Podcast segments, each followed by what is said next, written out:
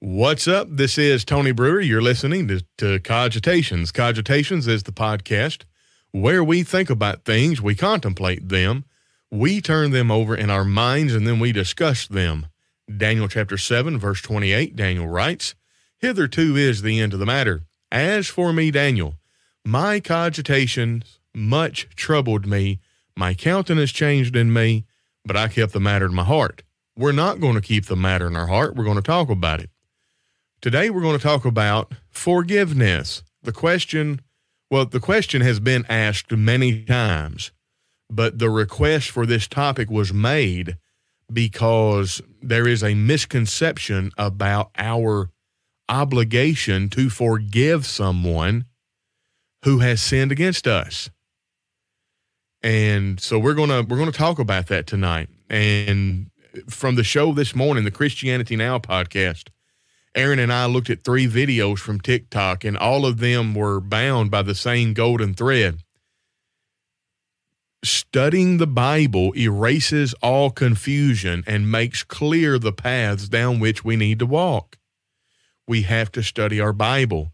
We have to empty ourselves and we have to go to the Bible to see what God says.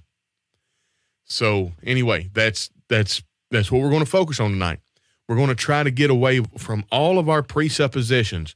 We're going to try to throw away all these platitudes and all these um, all these preconceived notions and, and just go with what does the Bible say.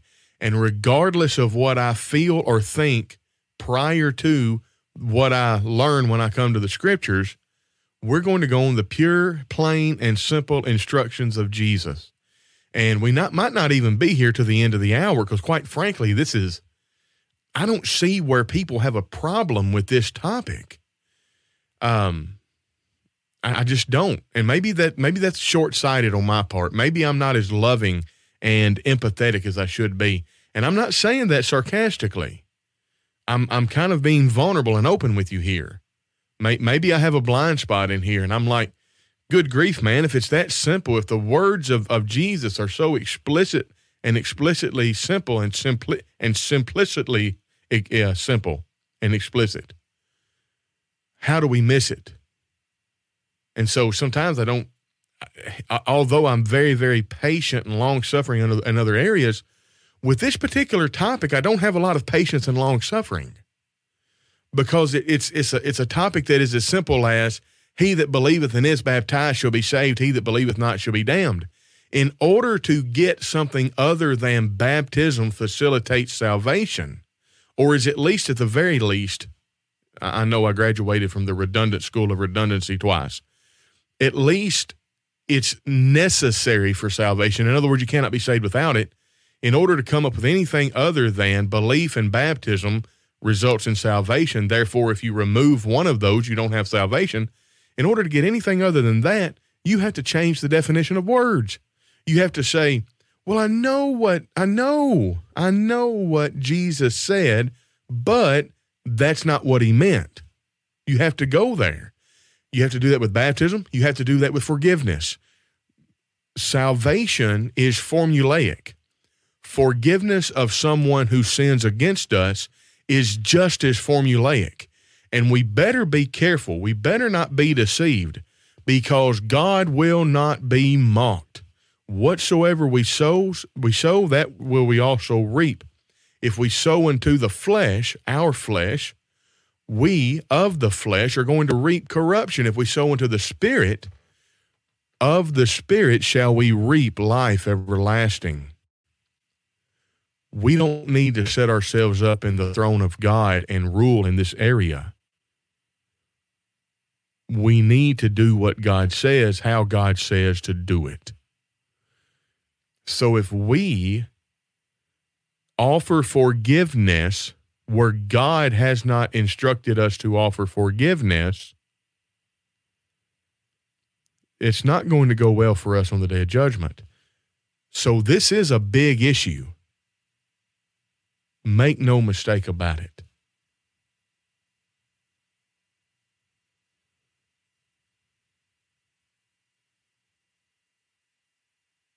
Now, let's go to Luke chapter 17. I'm going to just I'm going to I'm going to start with the with the hammer first. And usually you don't start with your biggest argument first, but we're going to start with our biggest argument first. Ayokunle, good to see you. Jonathan Exum. Yeah, Matthew 18, 15 through 20 is very clear. But you know what, Jonathan? We don't have to go to Matthew chapter 18, 15 through 20 here. I mean, it's it's good that we that we that we that we do. But if you'll notice, Matthew 18 precedes Matthew 17, and the principle, the instruction that Jesus gives in Matthew 17, it's almost as if the culmination of that is Matthew chapter 18, 15 through 20. Check this out Matthew chapter 17, starting in verse 3. Take heed unto yourselves. If your brother sins against you, rebuke him. And if he repents, forgive him. That is, an, a, a, again, take heed unto yourselves is, is, is a command. If your brother trespass against you, rebuke him. That's an if then statement. If, so don't rebuke him unless he trespasses against you, unless he sins against you. Also, if he repents, forgive him. That's another if then proposition. If he repents, then forgive him. But you do not forgive him unless he repents. End of podcast. Like seriously, that's you're done. There, there's no more instruction needed. And Jonathan, you're absolutely correct. I'm not saying that that we need to throw away Matthew 18. I appreciate your input there. I know that the strain in my voice and the and the intensity with which I'm speaking might have caused me to come across a little bit more adversarial than I intended. But but that, that that's the point I'm making. You know, you immediately when we talk about interpersonal relationships and forgiving somebody that trespasses against us, uh, and how to deal with a brother who trespasses against us, we go to Matthew chapter 18. Well, implicit in those instructions is what Jesus says right here. If he sins against you, rebuke him, and if he repents, forgive him. Now, that's that's an overview. Let's talk about how that looks in in real life and practice. All right, your brother trespasses against you. You go to him and him alone. You rebuke him. If he for if he repents, you forgive him and you gained a brother. If he won't listen to you, you take a witness. And if he repents, you've gained a brother. If he won't listen to you and the witness, take two or three witnesses. If he repents, forgive him, you've gained a brother. If he doesn't uh, repent before two or three witnesses, or if he repents, if he doesn't repent before two or three witnesses, he don't hear you before two or three witnesses, then you take it before the church and you treat him as a heathen. You do not forgive unless he repents. How hard is that for us? Like I said, that is at least as as explicit and simple as he that believeth and is baptized shall be saved. And I know why people have a problem with it. It's because we have a good understanding of equity and fairness, and we want to be treated in the best possible way possible in the best possible way. And I think we want to do justice, we want to love mercy, and we want to walk humbly with our God. He hath told thee, O man, and what doth the Lord require of thee but to do justly, to love mercy, and to walk humbly with thy God? Here's the thing Incidentally, that's that's Micah. Uh, I think it's six eight thereabouts. Go read Micah chapter six. You'll find it. Matthew chapter twenty three. I think starting in verse twenty three, Jesus says, "Woe unto you, scribes and Pharisees, you hypocrites! For you pay tithe of mint, anise, and cumin." These are little garden herbs that would be in a planter box that would set in a windowsill. You pay tithe of mint, anise, and cumin, and you leave undone the weightier matters of the law. What are the weightier matters of the law? Justice, mercy, faith. These ought you to have done, and not to have left the others undone. So we need to pay the tithe of mint, anise, and cumin. We need to we need to focus on the small things. Absolutely. We don't need to leave those undone, but we also don't need to focus so much on the small things that we forget the big things, justice, mercy, faith. I put forth to you that justice, mercy, faith is exactly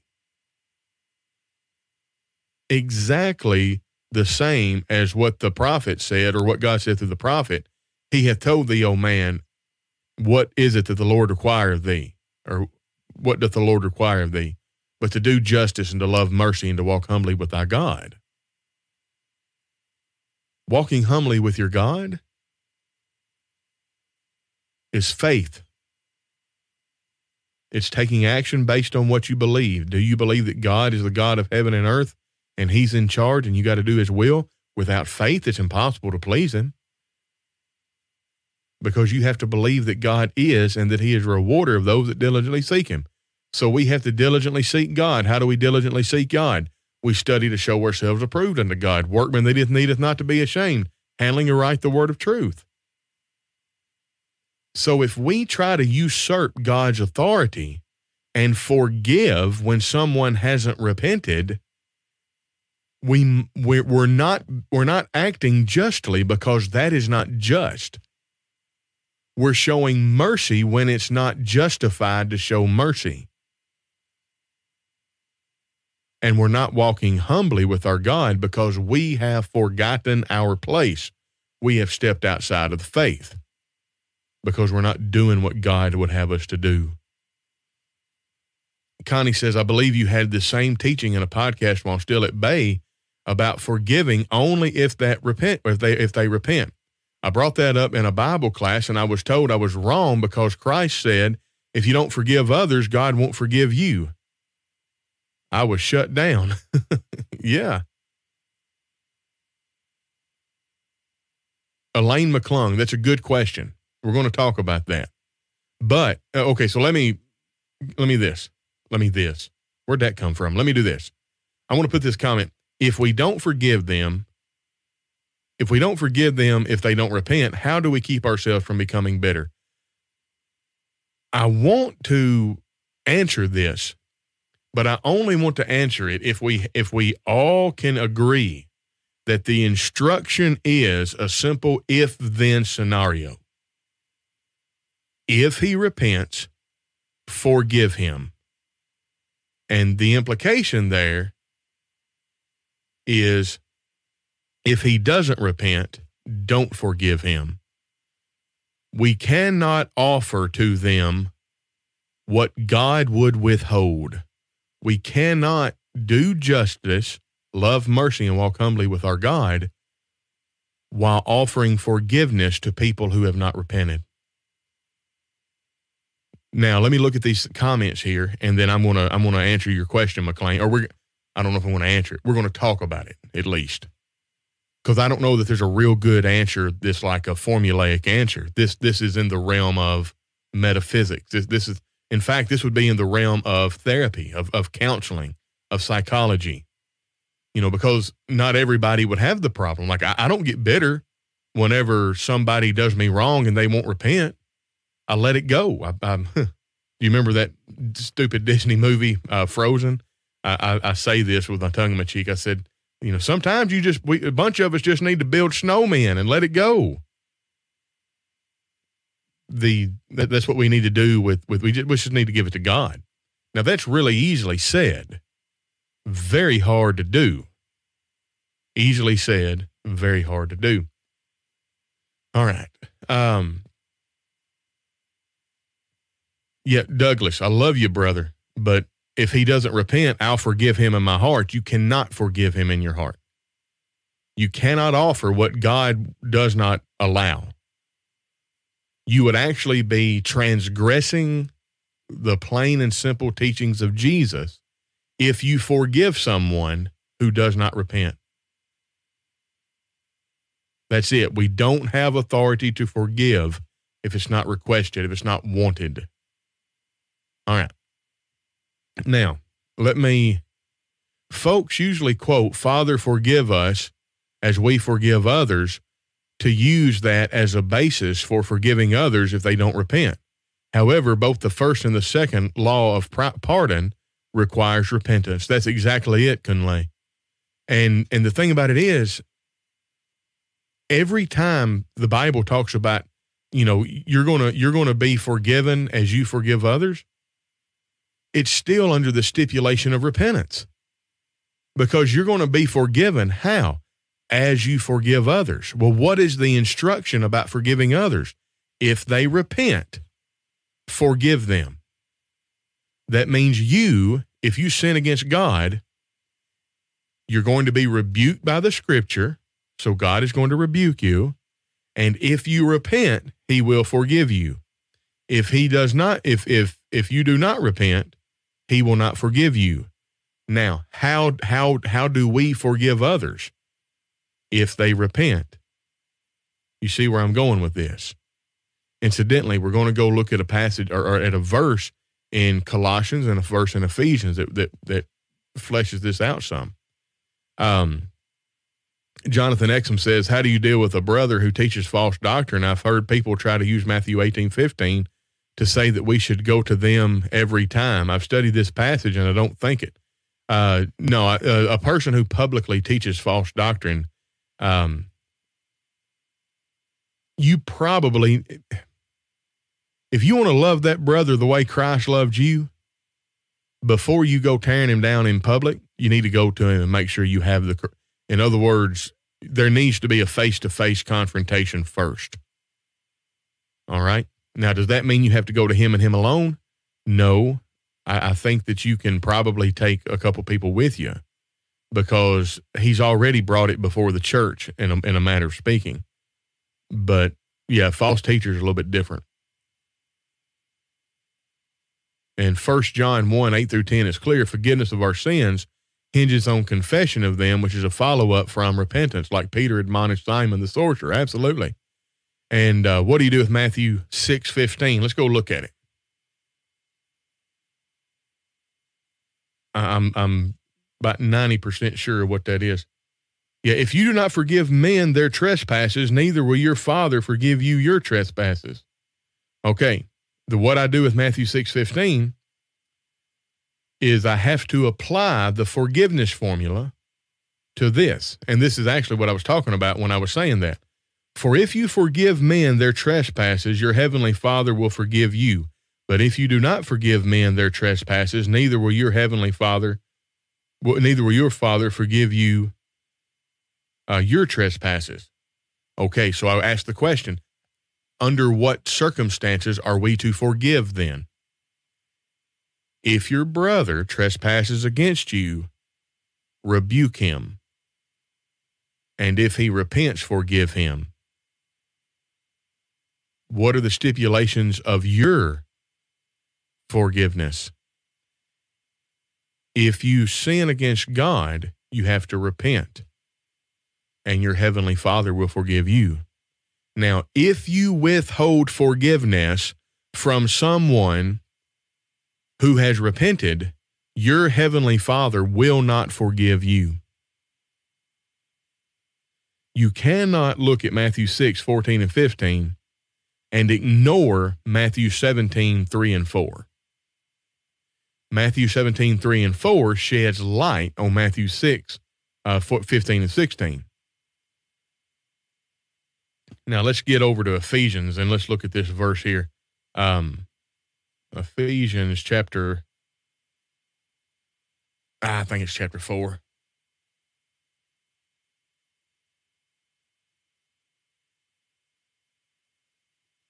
Oh, that's Philippians. No wonder it looked funny. Oops. I messed up my camera here.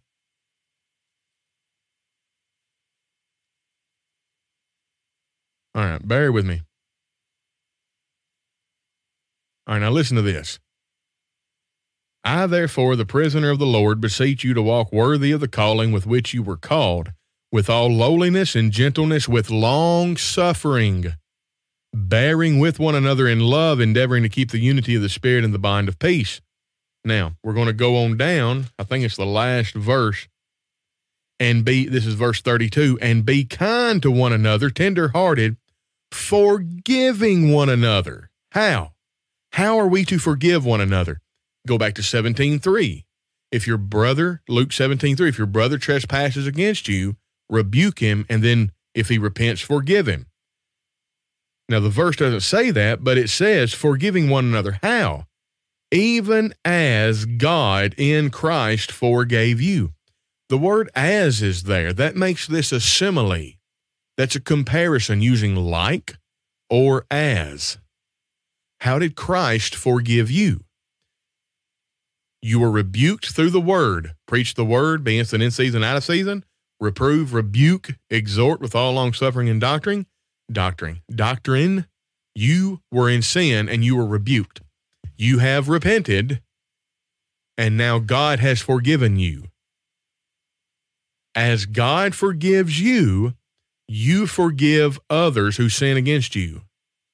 So now they sin against you, you rebuke them, they repent, you forgive them. If you do not do that, you will burn for eternity in hell, according to Matthew chapter 6, uh, 15 and 16, or 14 and 15, whatever it is. Never ever does the Bible teach that you offer forgiveness without repentance. Now, why did I read the verse in the beginning with lowliness and gentleness, with long suffering, bearing one another in love? If a brother trespasses against you and it's not worthy in your eyes to have a confrontation, then you have to bear with them. You have to be long suffering.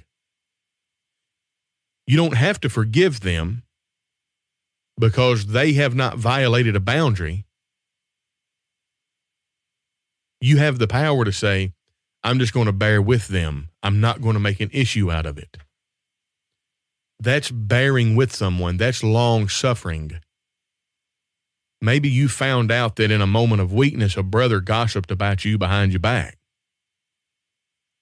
Well, okay. So what? If it's harming you, you've got to deal with it. If it's not harming you, you can just assume the best and that brother's made it right with God and you can let him off the hook. He don't have to make it right with you. That's not forgiveness, that's long suffering. But you cannot say, I forgive you of the gossip that you've done to me because he hasn't repented of it. You have to rebuke him for the gossip.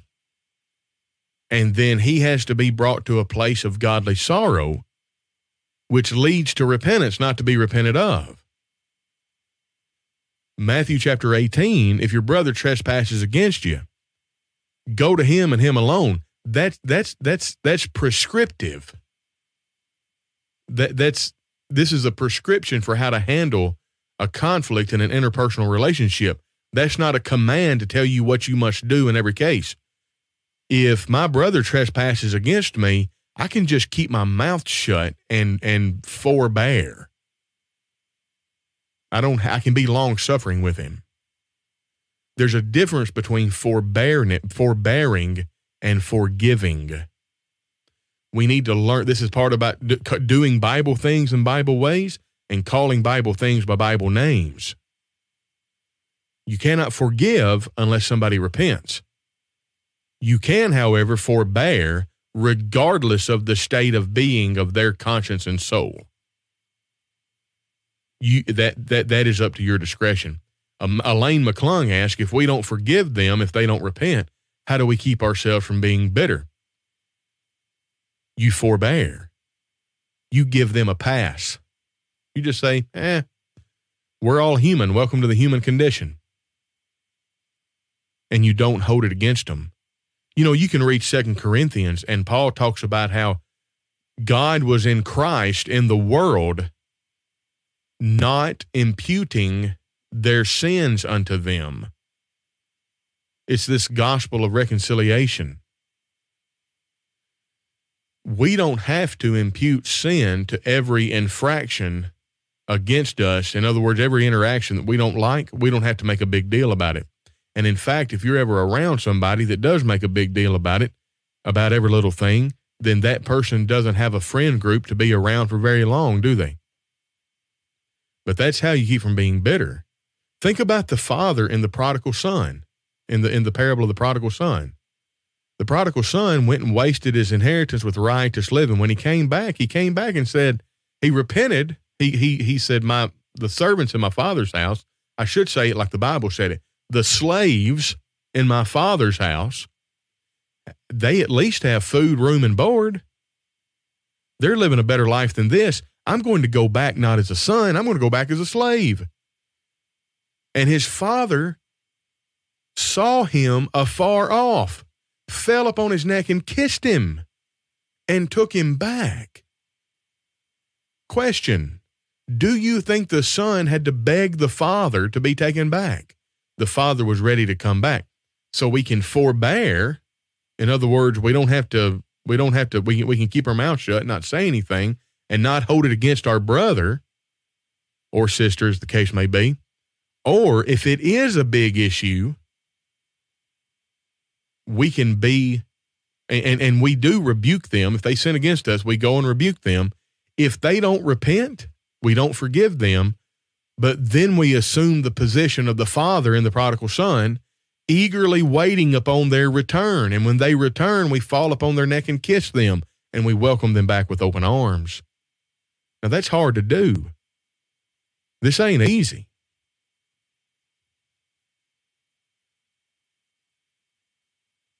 Good evening. I got a lot of comments. Good deal. Uh, Johnny Bonaparte said we should not be bitter because we're waiting on them. That's it. That's it. And uh, yeah, Jonathan Exum. Uh, yeah, that's how to deal with false teachers is probably a topic for another for another time. It's it's it's it's kind of an adjacent topic, but it's it's not exactly. Um, I don't know how to. It, it's not exactly on topic, but but yeah, how to deal with a false teacher? You just deal deal with him much the way you would a brother. Don't don't treat him as an enemy. All right. Deborah O'Neill says, I don't tend to dwell on it. It's not my problem but it does does sometimes bother me. I don't let it stay with me though. Yeah. All right. How do I?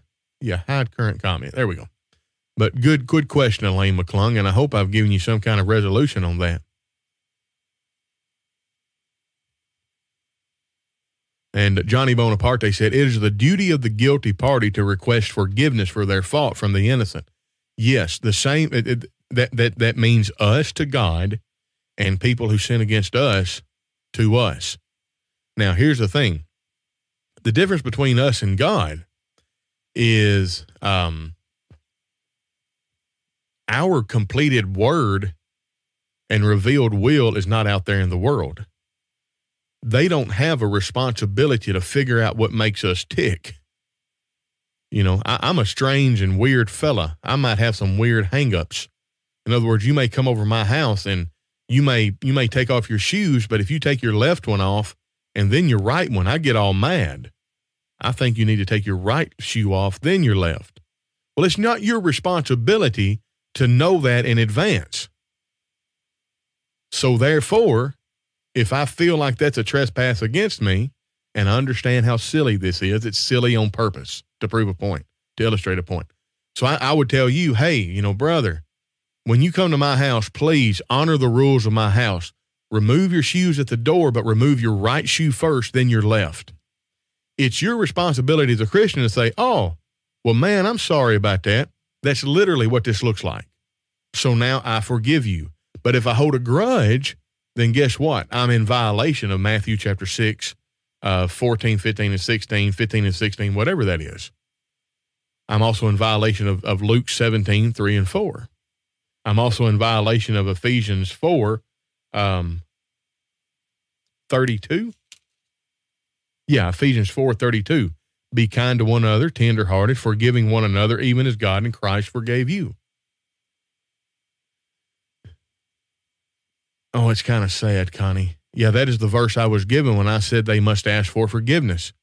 There's nothing in that passage of scripture that talks about it, just says you're to forgive that's right, you are. And if you and if you don't, you're going to go to hell. And then Matthew chapter 17 verse 3 gives you the stipulations of forgiveness.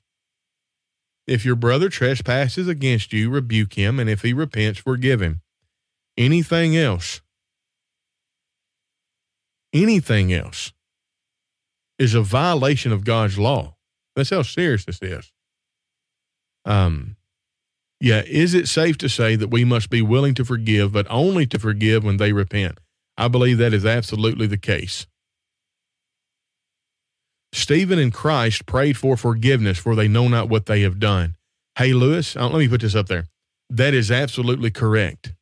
But, and, and I'm, I know I'm speaking rather harshly, for the lack of a better term. I'm, I'm kind of intense right here. I'm, that's not against you. That's just this topic kind of gins me up.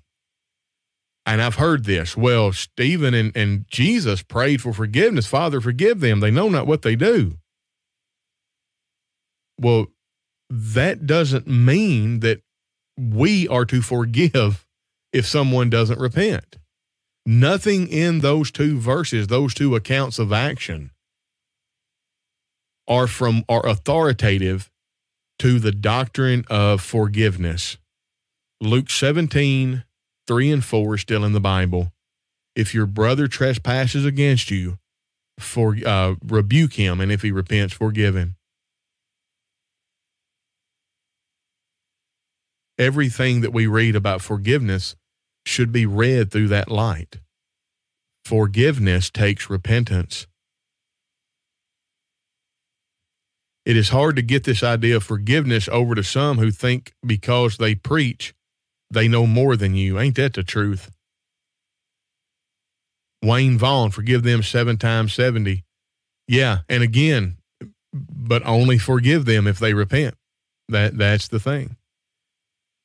Would you say forgiving someone who doesn't ask is not the same as holding a grudge against someone? Connie, let me put that up there. This this is where a lot of people go off the rails on this and have a problem with it. They make a false dichotomy, a false binary. Not forgiving someone, or excuse me, excuse me, uh, the opposite of forgiving someone is not holding a grudge or hating someone. That that's a that's a false binary. There are people in my life who have sinned against me very egregiously, who will never repent. I do not hold a grudge against them. I give them very little thought. I've given it over to God.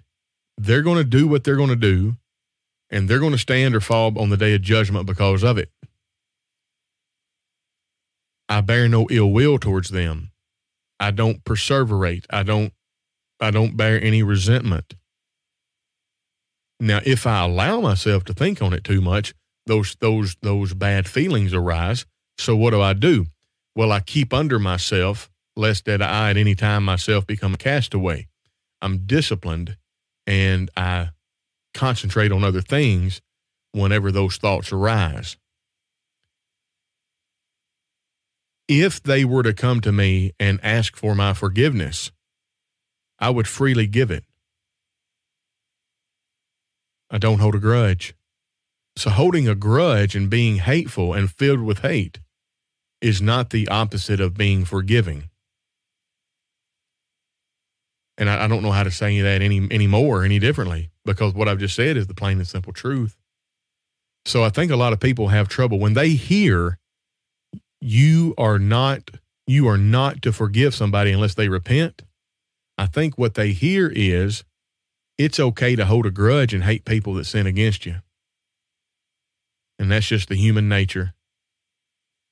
Those out of the church always want to forgive a guilty party even when they don't request it. That's it. So I need to love them and let it go if I have done everything I can, right? Absolutely. Yes. That's exactly that's exactly it. You have no control over any other human being in this world other than yourself. They can't get forgiveness from God or you unless they repent. If they don't repent, that has nothing to do with you and everything to do with them. It may be that you need a good friend to talk to, and I'm not talking about talking about these people. I'm talking about talking through your feelings and be careful because you can you can you can go off into the realm of being a busybody if you not if you don't watch it.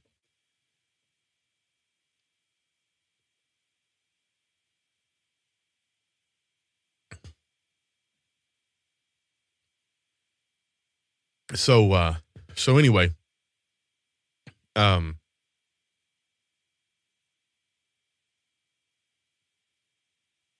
I'm thinking. Um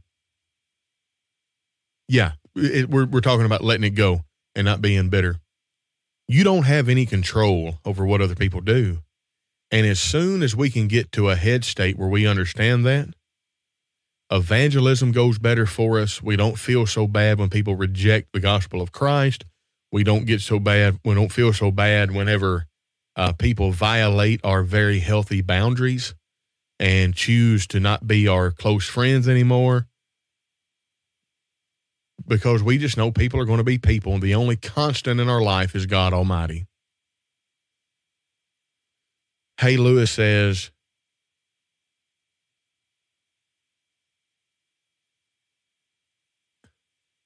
Hey, Lewis says, David said after everything that he did to Uriah that he only sinned against God. Hey, I would have to see that in writing because David absolutely sinned against Uriah the Hittite. He sinned against Bathsheba and he sinned against God. Um,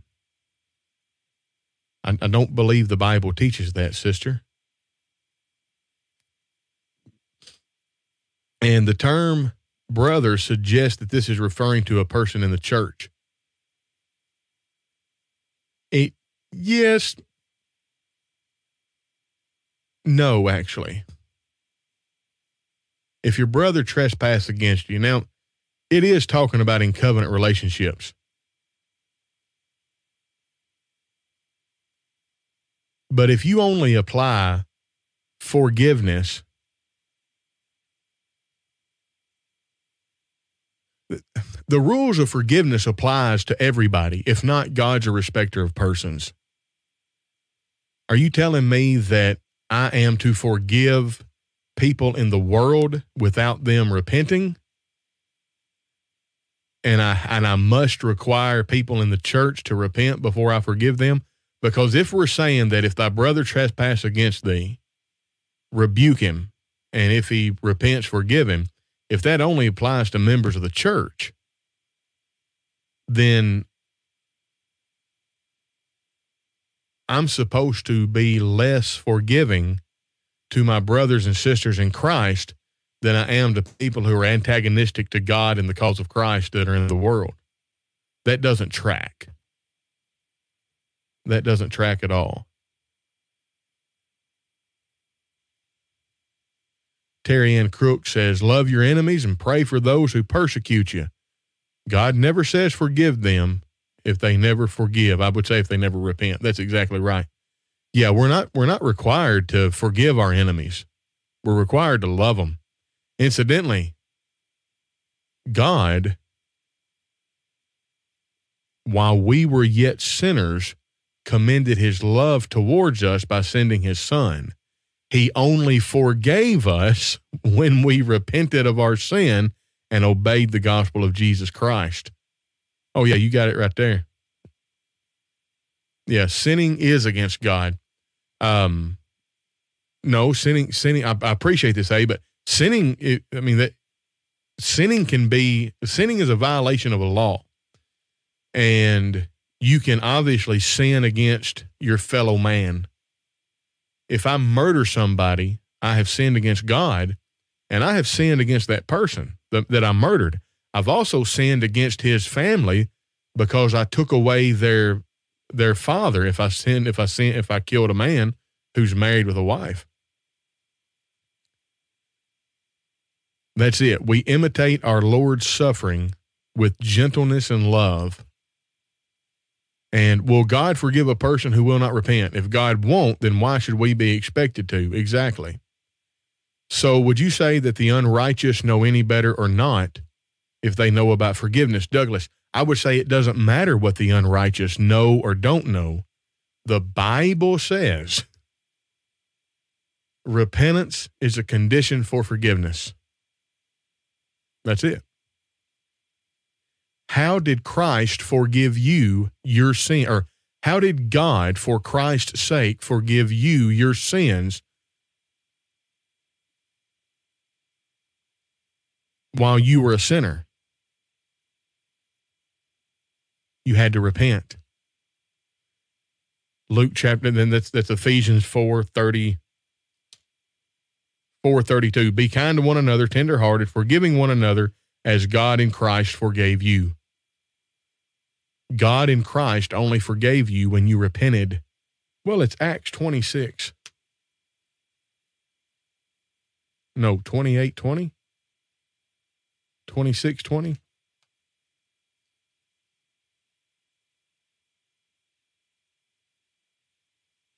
No, it's 26 20. Let's start verse 19. Therefore, King Agrippa, I was not disobedient to the heavenly vision, but declared first to them in Damascus and in Jerusalem, and throughout all the region of Judea, and then to the Gentiles, that they should repent, turn to God, and do works befitting repentance. If we forgive others, if we forgive others as Christ Himself, or excuse me, um, as God in Christ forgave us, then we will not forgive anyone unless they repent. And this is so hard. Like even like we're we're we're getting these questions because like it's almost like we're saying, Tony, it can't be that simple. Yeah, it is. Yeah, it is. Yeah, but I just feel. Don't care what you feel. Neither does God. Yeah, but aren't we? Nope. Repentance. Without repentance, there's no forgiveness. None. Zip, zippo.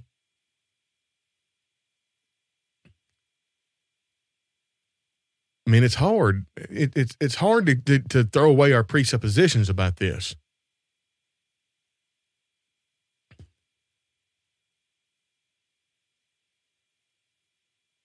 Good deal, Connie.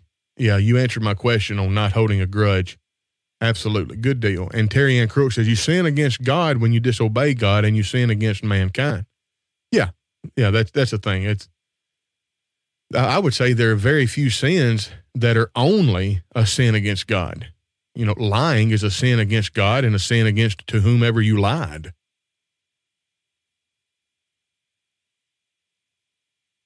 He told the woman caught in adultery, If no one condemn you, neither do I. Yeah, again, hey, I don't know what you're getting at with that. He plainly said, if you repent, or if he if he repent, forgive him. Meaning if he doesn't repent, don't forgive him. The woman caught in adultery, that was an that was an earthly court Trust me, she was penitent. But the point was not forgiving her for her sin in in the in the in in the afterlife. It was to keep her from being stoned to death. And he said, You who are without sin, cast the first stone. And the crowd melted away. And he said, Woman, where are thine accusers? Jesus could not accuse her of adultery because no one was standing there testifying that she had committed adultery because the witnesses were gone. He had no grounds upon which to hold her. So she needed at that time no earthly forgiveness. Now, as a practitioner of the law of Moses, if she had actually committed adultery, which they said she was caught in the very act, then there was ways to repent of that and to offer a sacrifice and stuff like that. But there would be no forgiveness for that sin in eternity. But when it come to the moment where she was going to be stoned to death, there were no there were no there were no accusers. The the witnesses were gone. Jesus didn't witness it. Under the law, he could not condemn her because he was not a witness.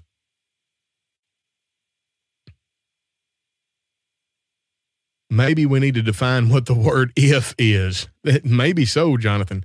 If is conditional, it's if then. They prayed the Father forgive them, and he did when they repented. Actually, that yes, they did. Good, good deal, Deborah. Got it. I guess I was thinking of forgiving in place of loving and being long suffering. Elaine, that right there. I'm gonna I'm gonna put this up. Elaine McClung says, I've got it.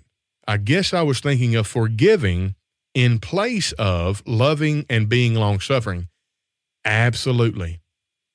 And I will tell you this it is easier to love someone whom you forgave than it is to love someone and be long suffering with them whom you do not forgive. So there's a payoff to this. Oh, we're just going to forgive everybody, regardless of whether or not they repent. Yeah, that, that means you don't have to be very loving and long suffering. Being loving and long suffering to people that are not willing to uh, repent that's difficult. Good, good comment, Elaine. I guess we may all have a different idea of what sin against us is.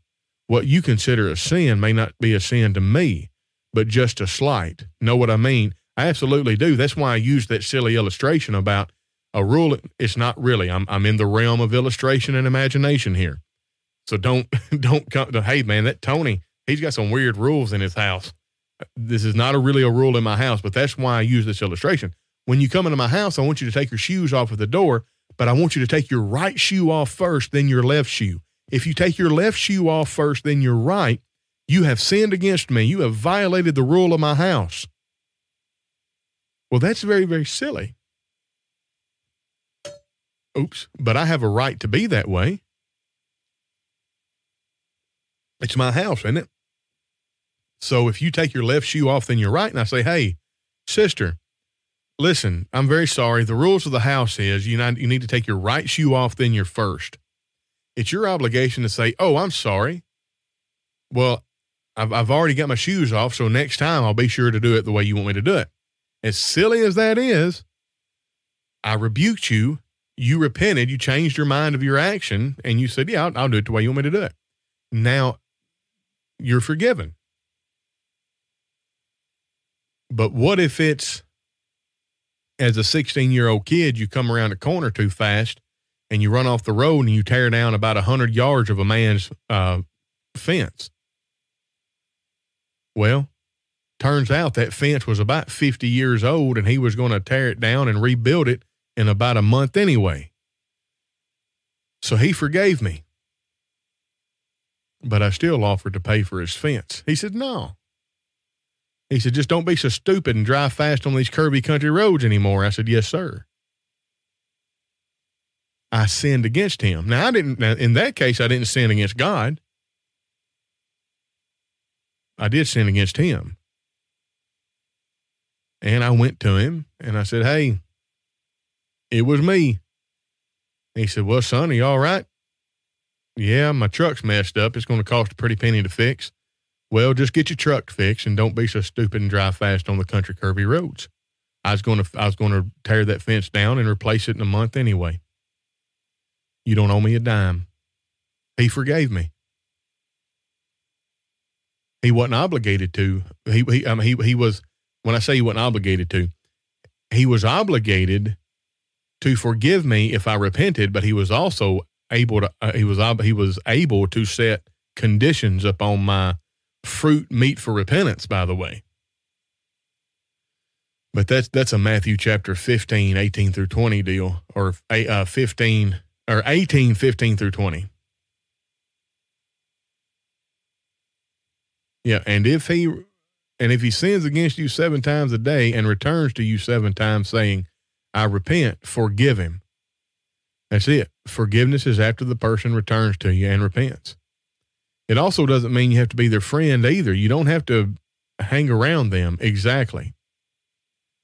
Douglas, I think that's a good one. It's like expect the best and prepare for the worst. And Diana Merritt Harden said, if someone sins against me and I choose to forbear and be long suffering, it's not possible for me to never ever think about what they did or feel that hurt again at times. Am I sinning if I occasionally recall that hurt? Uh, absolutely not. oftentimes I've noticed that going to someone only makes matters worse, especially with those in the popular clique in congregations. And this group tends to group together and bully anyone who goes to them about anything. Many find it easier to drop it. I do. Yeah, that that that is potentially just a burden to bear in life. And that should not be. But we don't deal with should and should not, do we? We deal with is and is not. So maybe this is uh you're just getting a lot of practice at forbearance. And and you shouldn't have to be that way. It should not be that way, sister. But it is. Be on your guard. If your brother sins, rebuke him. And if he repents, forgive him.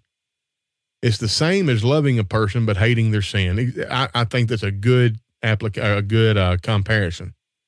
And at the cross, Jesus says, Jesus asked the Father, forgive them. That's intercession when God's wrath should have fallen on them. Terry, that's a good point. Um, yeah, Jesus could not ask for forgiveness for someone who did not repent. And and incidentally, I would say that they probably ended up repenting and they were forgiven when they obeyed the gospel. So Jesus' prayer was answered in the affirmative.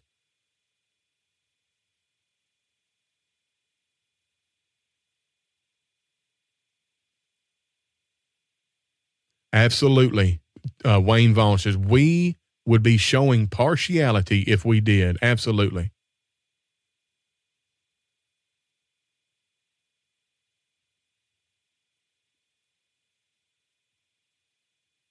Acts 17:30 repentance is a command, Acts 2:38 absolutely. So if we have the mindset to forgive someone who never asked for forgiveness, should we seek God's forgiveness?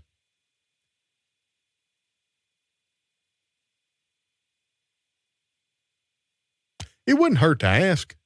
I'm not I'm I'm I'm I ain't, I'm not being funny or or or or cavalier at all. Quite frankly, Douglas, I don't know the answer to that definitively. Because if you have the mindset to forgive someone who never asked for forgiveness, that just means you've been misinformed or mistaken about this issue. It's have you ever acted on that? Now, if you have acted on that, then as weird as it sounds for me to say, you have transgressed the law of Christ. So you would need to seek forgiveness from God.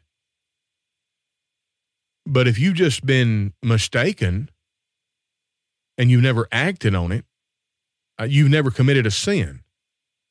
There's people are mistaken about all kinds of things. You never act on it. In fact, people are people are attracted to all kinds of things they shouldn't be attracted to, and if they never act on it, they never sin. So, yeah, I think now that I've talked through that, I think the technical answer to your question is no. So if we have the mindset to forgive someone who never asked for forgiveness, should we seek God's forgiveness? No, because I don't think you've transgressed God's law. However, you do need to change your mind and understand that you are certainly going to be very loving and very forbearing with someone who sins against you who who won't repent. Like, you know, it's it's it's kind of healthy to come up to somebody and say, "Hey, look, you don't feel like you've done anything wrong to me, but I feel like you have. And I get to I get to be the decider in whenever someone has wronged me. But I value our relationship enough that I'm not going to hold you to account. I don't forgive you of what you've done, but I don't want to take the time to convince you that you've sinned against me and what you've done is wrong. So I am going to treat it as if it never happened, and I hope we can move past this.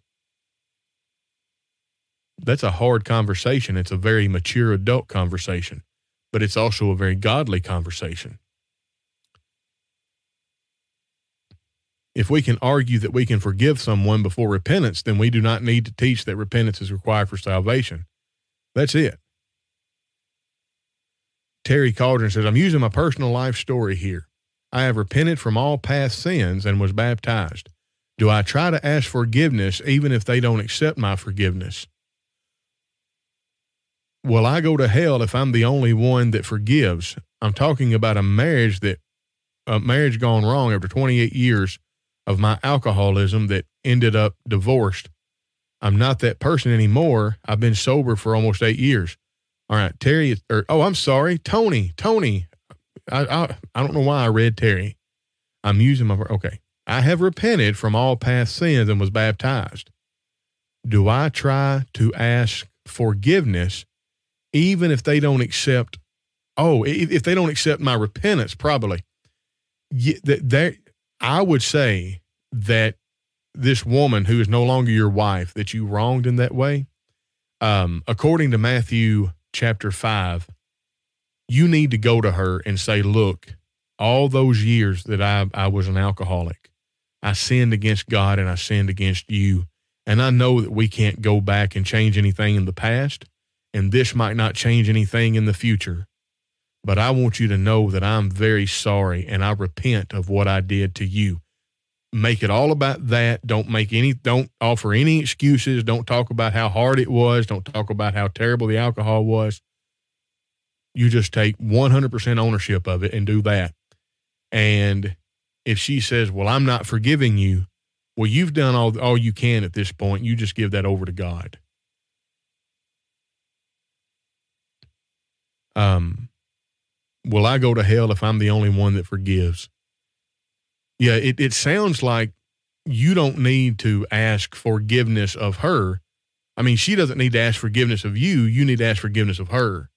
And if you haven't done that, if you hadn't had that conversation yet, I would I would say that you would need to. Psalm 51 4. Let's go, let's go see Psalm 51 4.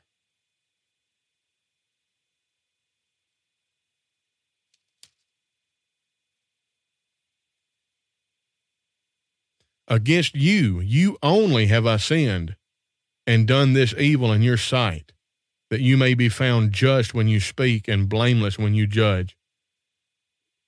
Yeah, so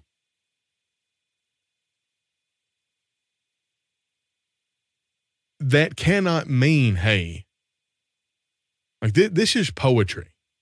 Okay. So listen, have mercy upon me, O God, according to your loving kindness, according to the multitudes of your tender mercy. Blot out my transgression. Wash me thoroughly from my iniquity and cleanse me from sin. For I acknowledge my transgression and my sin is always before me. Against you, you only, have I sinned and done this evil in your sight. Well, that doesn't change the fact that he sinned against Uriah and he sinned against Bathsheba. So this cannot mean that murdering Uriah, sleeping and impregnating his wife was not a sin against them. So I, I, don't know. I don't know what to tell you there.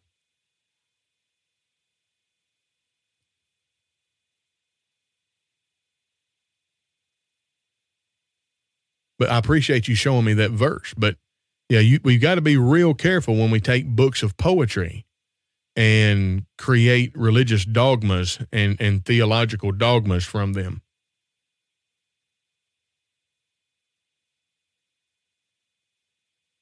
Oh, I don't. I've, I very rarely take anything anybody says personally.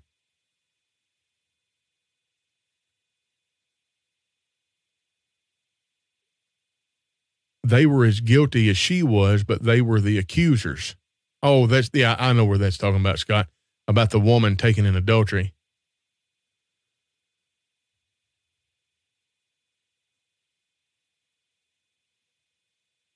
All right.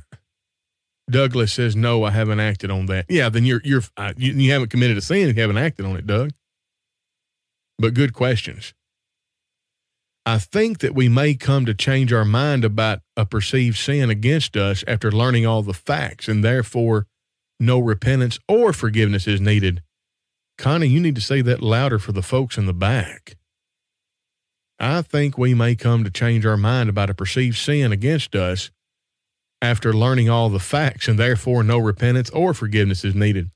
That is where communication, that confrontation, man, we are so confrontation adverse today. We we got to be able to have confrontations And Tony Cauldron says, I've done that. Oh, that's good. Yeah. So look, you're fine. I mean, there, there's nothing more you can do, really. You've got to let her be her, and you got to be you, and you serve the Lord with all your heart, soul, mind, and might. And if she doesn't do the same, then that's going to be upon her on the day of judgment. And you got to build a snowman and let it go. That's it. Sometimes we're just too thin skinned. All right. So, yeah, Jonathan, yeah, that Psalm 51 is a uh, a passage is a is a psalm that a lot of religious and theological dogma are pulled. Um, Behold, I was brought forth in iniquity, and in sin my mother conceived me. And that that's what that's what uh, the Calvinists used to teach original sin and total hereditary depravity. Anyway, well, guys, I think I don't know. I think I've I think I've got it covered. It went a little longer than I thought. Uh, that's it. A lot of learning comes out of confrontation, and we used to be able to do this. We used to be able to do this.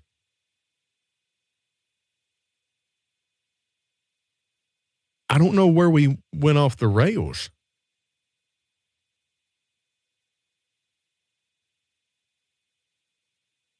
Mercy, that's a good point. Very interesting. Some new revelations for me. As for David's plea, I believe this was an exponential entreaty. Yeah, he, he probably he was also being hyperbolic. Like that's hyperbole. I've sinned against you, it's you only. And and that's more of a commentary on it is only he from whom forgiveness it is only he God from whom forgiveness matters. That's a weird turn of phrase but it's grammatically correct. Anyway, it, it doesn't matter about anybody else. He has to make it right with God. If he don't ultimately make it right with God, he can't make it right with Bathsheba. Uriah's dead. You only are the one from whom I need to seek forgiveness at this point. It, it, this psalm is about my sin against you. You against you only have I sinned. We're not talking about me sinning against anybody else. Forgive me of the sin that I've committed against you. I, I'm, I'm, I can't, I can't get Uriah's forgiveness. Bathsheba, I can work on her, but you can't forgive me on her behalf. It's you only that I'm dealing with right now. So that that's probably the way you would read Psalm 51 there. All right. Good deal. Elaine, that just uh, that just pickles me tink. Great lesson. Thank you for clearing things up. That is so awesome. And Tony Cauldron says, I thank you so much, brother Tony Brewer, for this lesson. I, I, that's great. And then, of course, Connie says, great conversations tonight. Great lesson. I appreciate it. Yeah, this, this Cogitations podcast reminded me of the old days whenever I'd start a live stream and we'd be on here for three or four hours. Uh, Well, hey, he's wrong. No, he sinned against them. Sin is just a transgression. That that's the thing. He he's like well that that's why well in the New King James version in Luke uses the word sin. The King James uses the word transgress.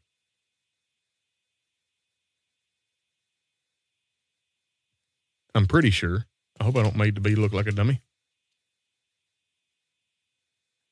Yeah, if your brother sins against you, well,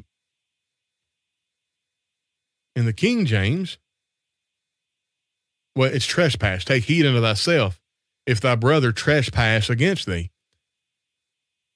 That's another way of saying wrong. Yeah, Jonathan, wronging a person is a sin. Yeah, if you've if you've wronged me, you've sinned against me. It's the same thing. It's synonymous with one another.